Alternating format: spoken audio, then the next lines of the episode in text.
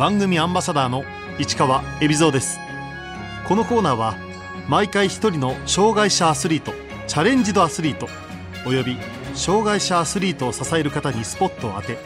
スポーツに対する取り組み苦労喜びなどを伺います。パラアイスホッケー児玉直です。児玉直選手。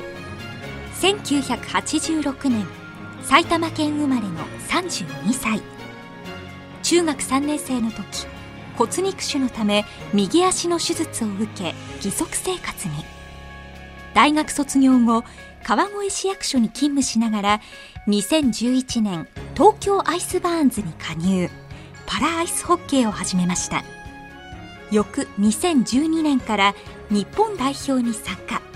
2017年10月に行われたピョンチャンパラリンピック最終予選で活躍し日本の2大会ぶり出場に大きく貢献しました。2022年北京冬季パラリンピックでの連続出場を目指しています。中学までバスケットボール部にいた児玉選手。中3の夏に骨肉腫が判明。右膝の関節を切除するなど手術を受けました。中3の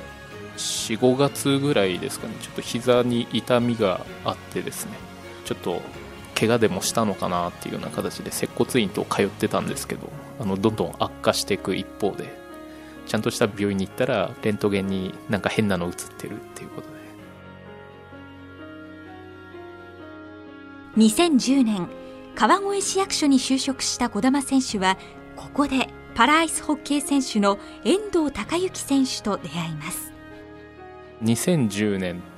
の4月にあの川越市役所に入庁したんですけれども、まあ、2010年が、まあ、ちょうどあのバンクーバーパラリンピックが終わった後でしてで、まあ、あの同期の友達の中でもあの川越市役所の中で銀メダリストいるらしいよっていう噂が、まあ、広まってたわけなんですよ。でそれまで障害者スポーツっていうのはあまり関わったことがなかったのでどんな人なんだろうなっていうふうに、まあ、気にはなっていたんですけれどもあの共有の知人を介してですねあの紹介していただいて。その時はただ話を聞いてみたいという程度でしたが遠藤選手から予想外のお誘いを受けました。一応あの遠藤さん自身もあの自分のことはなんか足悪そうな人っていう ところで認識はしていてくれたみたいなんですけど、まあ、障害者だと思っていなかったみたいですね。であの一緒にホッケーやってみない？って誘われたのが最初でしたね。ホッケーっていう競技は知っていてもそもそもあのスケートリンクに人生一度も行ったことがなかったっていう形ですね。スポーツをやりたいっていう欲求は自分の中にすごいあってですね。でそんな中金メダリストのプレイヤーがいるとなったらちょっとやってみたいっていう興味関心を持って。スレッジというソリに乗ってプレーするパラアイスホッケー。初めて乗った時の感想は？あの私のお尻が大きくてですね なかなか自分に合うスレッジっていうものがなかったんですけど最初はあっちはこうスケートでスイスイ進んでいくのにこっちは何でしょうこう本当にタイヤ引きずってるんじゃないかぐらいの そのスピード差があってすごいショックを受けました。本格的にやってみようと思った理由は？本格的にやろうと思った理由は、まあ、遠藤さんに誘われた時、まあ、遠藤さん自身がこの世界と戦っているっていうところでいやスポーツでこの世界のトッププレーヤーたちと戦えるっていう環境を、まあ、道を示してもらえたので、まあ、それだったら乗っかるしかないだろうっていう。トッププレーヤーたちとあのこの競技をやってみたいっていう欲が一番でしたね。2011年児玉選手はパラアイスホッケーを進めてくれた日本代表遠藤選手が所属する東京アイスバーンズに加入。川越市役所に勤務しながら練習を重ねました。基本的に表情の練習っていうのは週末なので金曜日の夜に出発して土曜日の未明に練習をしてあの、まあ、眠いので土曜日はもう一度寝てしまうと次夕方なんですよね。起きると。で日曜日になるとですね筋肉痛が襲ってきて一日も動けないっていうような。練習すると土日潰れるのが確定っていうような生活をずっと送ってましたね。最初に代表合宿に出た時っていうのがまあ2012年夏なんですけれども2011年の311の震災の後頃にホッケーを始めましてで数ヶ月練習してあのローテーションっていう、まあ、膝関節部分に足首を持ってくるっていうような、まあ、そういった手術を行ったんですよね。でその手術をした後の、まあ、治療期間って言えばですかね。その間に国内の選手権大会等が行われてしまってなので大会に出る前に代表合宿に 参加してるっていう形だったので呼ばれたというよりかあの、まあ、自分から参加しに向かったっていう形ですね。児玉選手にプレイヤーとしての自分のセールスポイントを聞いてみました、まあ、自分のポジションはフォワードなんですけれども自分のセールスポイントとしては右も左も両方ともシュートが綺麗に使えるっていうところとあとはパックのキープ力ですね。あの早々的にはパックが取られないっていうところ。この2点が自分の強みだと思ってます。2010年日本はバンクーバーパラリンピックで銀メダルを獲得。しかし続くソチパラリンピックでは予選で敗れ出場を逃すという屈辱的な結果に。この時感じたことは？スタッフの一員っていうような形で帯同してました、まあ、あのなので、まあ、ベンチに入ることもなく上から観客席の方から、まあ、応援していたっていうような形ですね。あの前回その銀メダルを取ったっていうところを聞いていたので、まあ、ショックではありましたね、まあ、パラリンピックに出られないっていうことがあるんだっていうことの認識した点と、まあ、なんで自分はあそこにいないんだろうっていうようなこの悔しさっていうのがやっぱりありましたね。ソチパラリンピックの翌年2015年ついに国際試合デビューのチャンスが巡ってきました。ソチが終わった後出場権を逃して、まあ、その翌年2015年にアメリカのバッファローで世界大会があったんですけれども、まあ、その時に初めて出場させてもらった形ですね、まあ、試合自体は負けてしまってるんですけれどもすごい嬉しかったっていうのと海外とのレベルの差っていうものを知ったっていうところが記憶にありますね。2015年に国際試合デビューを果たした児玉選手。世界の舞台で戦う自信がついたのはいつ頃だったのでしょう？上手くなったなと思うタイミングっていうのは初めて得点を取ったシーンが国内でやった時の試合だったんですけどイタリア相手に、まあ、マグレのシュートが決まりましてやっぱりなんでしょうねその得点取った経験ってすごい大事だなって常に思うんですけど、まあ、一番のやっぱり自分のターニングポイントは最終予選2017年のシーズンですね、まあ、それまでは出られるかどうかよくわからない3セット目っていうような形のイメージで、まあ、私3セット目にいたんですけれどもちょっと2セット目に上がることもなく夏前ぐらいまでいた時にですねあの上原大輔選手バンクーバーの時の立役者の人ですねがあのチームに戻ってきてくれてですね上原さんから大輔さんからいろいろとこう勉強をさせてもらってで練習の際にこういうことを意識しながらやっていこうっていうことで、まあ、練習終わって反省会をしてそれをまた次の練習に生かして反省会をしてっていう。2017年に行われたピョンチャンパラリンピックの予選で児玉選手は日本代表の主力メンバーに抜擢。5つの国による総当たりのリーグ戦に臨みます。ドイツスウェーデンスロバキアチェコの順番で試合してまあ5チームの総当たりで上位3チームが出られるっていうお話だったんですけど最初の2勝ドイツとスウェーデンに勝つっていうことがすごい大事な試合だったんですね。でドイツ戦の時先輩たちがこう選手点決めてくれたりして。ドイツとスウェーデンに連勝した日本。まあ、あとスロバキアに勝てばもう間違いないなっていうお話ではあったんですけれどもあのスウェーデンがスロバキアに負けたのかな？ちょっと番狂わせが起きたんですよね。あの勝ち点の計算をしていったらチェコがドイツに勝ったら出場権獲得できちゃうぞ俺たちっていうような形になったので。チェコが勝てば日本のピョンチャン行きが決まる。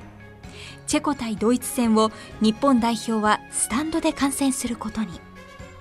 応援の甲斐もあってか試合はチェコが勝利。日本は自力で決める前に2大会ぶりのパラリンピック出場が決まりました。児玉選手にとっては初めての大舞台。リーグ戦5試合すべて出場した児玉選手でしたが5戦全敗。8位に終わりました。まだまだ強くならないといけないんだなって、まあ、正直あのパラリンピックの出場っていうのを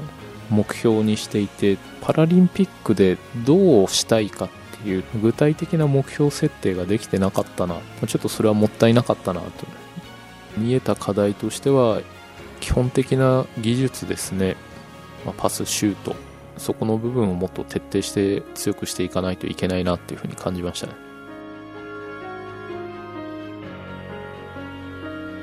現在平日は勤務。週末はリンクで練習を行っている児玉選手。勤務先川越市役所もバックアップしてくれています。遠征の際の休暇の部分に関して融通していただいたりであったりとか、まあ、一番ありがたいのは同じ課の同僚の皆さんですよね。自分がいない間、まあ、海外遠征そんな23日で帰れるものではないので、まあ、1週間2週間とかっていう期間の中自分の分の穴埋めもしていただいてっていうところでそういったサポートが一番助かってます8時半から5時15分までっていうような勤務時間ですね。手当の関係の給付を事務としてやってます。窓口にいらっしゃってまあ相談されてもしこういった状態になった際にとかっていうようなお話をさせてもらってます。2022年の北京に向け重要な大会が今年チェコで行われた世界選手権 A プール。しかし日本は8位に終わり B プールへの降格が決定。北京行きの切符をつかむための課題は、まあ、まずあの個人個人の基本的な能力はもちろんなんですけれども今回あの新しく始めた選手たちの、技術体力の底上げの部分あとまあシュート力の強化ですね。まず落ち着いてプレーをできるようにコミュニケーション取れる余裕を持つっていうところがまず最初の課題になるのかなっていうふうに思います。若い選手も入ってきてはいるんですけれどもやっぱりあの平均としてはチームとしての力は下がってしまっているっていうところ。なのでまあ若手選手たちの今後のま成長っていうのも一つの鍵になるかなと思います。現在32歳の児玉選手。年齢は代表の中でどのあたりの位置にいるんでしょうか？あの結構二極化なんですよね。40後半組と、まあ、30前半以下っていうような形の二極化なので、まあ、私真ん中ぐらいになるのかなっていうふうに思います。今シーズンって公式大会がない年なんですよね。なので公式大会でいうと2021年頃に世界選手権 B プール。でそこに勝ち上がれば秋頃に最終予選っていうような形になると思います。競技人口の裾野を広げるため児玉選手はパラアイスホッケーの普及活動にも取り組んでいます。体験会、まあ、表情で行ったりであったりとか、まあ、その際のこの道具の手配とか自分の仕事かなっていうふうに思ってるんですけど日本ってこうスケートリンクの数っていうのがやっぱり多くないんですよね、まあ、なのでローラーをつけて表情じゃないけれども練習できるようにしたりとかっていうことを考えてます。ねパックの扱い等に関しては基本的にほぼ同じに近いような形にはできるんですけれどもやっぱりこのスケーティングの部分の感覚っていうのがだいぶ違っちゃってるなっていうふうには思うんですね。なかなか難しいですね それに関しては。市役所勤務とパラアイスホッケーを両立させ多忙な日々を送っている児玉選手。競技を離れた時はどんな気分転換を図っているんでしょう？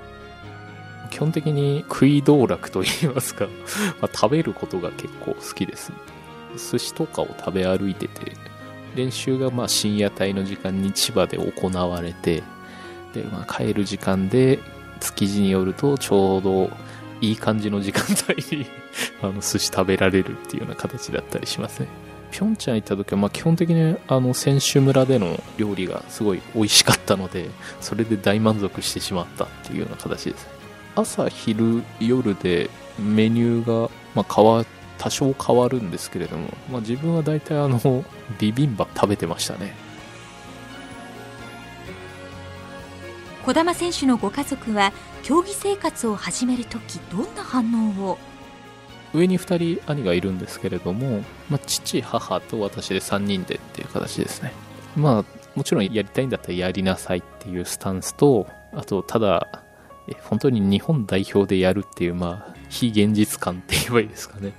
本当にやるの？活躍できんの？みたいなそんな感じではありましたね。ピョンチャンパラリンピックにも応援に来てくれたそうです。ピョンチャンあの家族全員来てくれましたね、まあ、得点も取れず試合も負けてしまったっていうところで望む姿は見せられなかったかなっていうふうに思います。結果は結果でしょうがないから、まあ、最後まで、まあ、この試合ちゃんと戦い抜けっていうような形で声かけられましたね。次の冬のパラリンピック北京大会では今度こそ活躍する姿を見せたいと児玉選手は思っています。